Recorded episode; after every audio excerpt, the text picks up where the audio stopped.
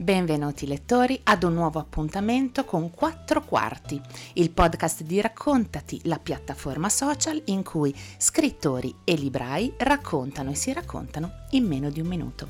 Anche questa settimana ho personalmente selezionato per voi le quattro quarte di copertina dei nuovi romanzi usciti in libreria. Siete pronti a scoprirli con me? Buon ascolto. Primo quarto, Mattia Signorini, Una piccola pace, Feltrinelli Editore. Nel 1933, poco dopo l'ascesa al potere di Hitler, un padre si mette in viaggio con il figlio, spinto dal desiderio di tornare nei luoghi delle Fiandre che hanno segnato la sua vita. Solo una volta giunto ai Pre, l'ex soldato tedesco è in grado di ripercorrere una storia che, nonostante l'atrocità della guerra, somiglia a una favola a cui bisogna semplicemente affidarsi. Al centro c'è la figura del fuciliere inglese William Turner, orfano di madre, che si è arruolato a inizio dicembre del 1914 con la convinzione che il suo servizio volontario abbia lo scopo di salvare vite, contribuendo a far cessare il conflitto entro poche settimane. La realtà riduce questa illusione a brandelli, ma, pur stanco di combattere, William Turner si ostina a tenere fede al suo proposito. Sorretto da un coraggio del tutto diverso dall'eroismo, trova al fronte l'amicizia e incontra perfino l'amore.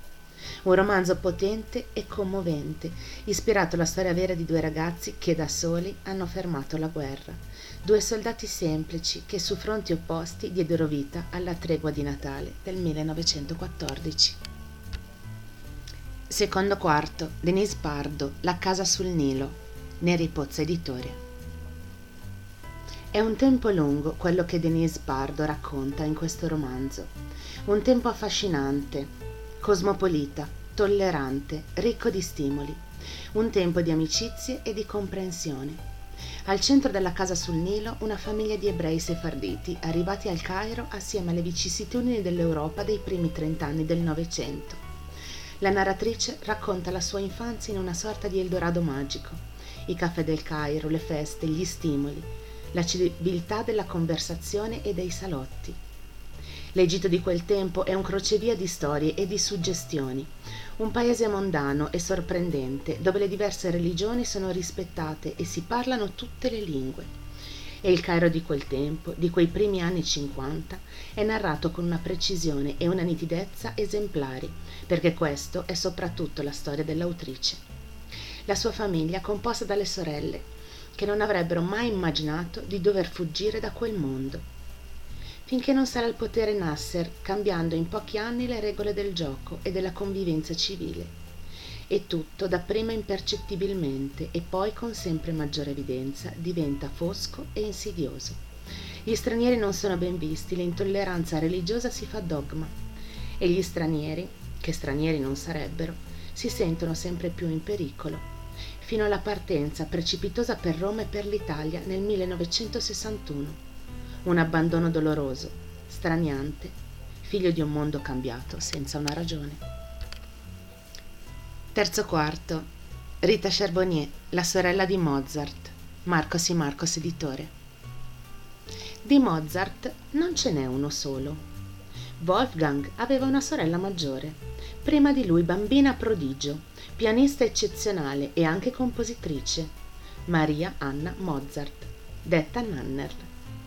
Il padre, geloso amministratore dei talenti e delle risorse di famiglia, per anni li fa esibire insieme davanti alle corti d'Europa.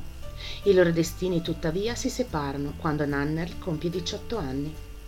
Wolfgang parte con il padre per l'Italia, mentre lei resta a casa a dare lezioni di piano per finanziare il loro lunghissimo viaggio.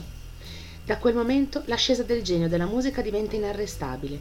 La carriera di musicista di Nannerl, invece, è definitivamente stroncata. Non sapremo mai se lei avrebbe potuto distinguersi come il fratello. Purtroppo non ne ha avuto l'occasione. Questo romanzo è per lei. Quarto quarto, Angelo Roma, L'attimo presente, Mondadori Editore. Con una cattedra in scienze nella comunicazione in una delle più prestigiose università americane, Massimo Palazzi incarna alla perfezione il simbolo del moderno intellettuale pop. di chi ha bruciato tutte le tappe e ce l'ha fatta in modo pulito, ammirevole, coraggioso, conquistando titoli accademici e aule piene di studenti innamorati di lui, che insieme a lui sognano di cambiare il mondo. Nel mentre un segreto corrode i suoi pensieri giorno e notte. Arriva anche la grande popolarità durante una puntata del più seguito talk show in cui il giovane bellissimo professore incanta tutti. E poi una lettera aperta. Adios. La scelta di mollare tutto, dire grazie, forse arrivederci. La fuga solitaria, misteriosa, nell'antica masseria dei nonni e tra gli odori di fichi maturi. Mura spesse, scrostate, fessure di porte e chiavi arrugginite, tali e quali, che raccontano l'anima di chi le abitate e di chi verrà.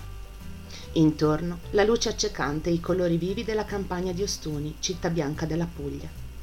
I tempi dilatati, la noia che ritorna salvifica, i cellulari senza più tacche, i domani senza più ansie e scadenze.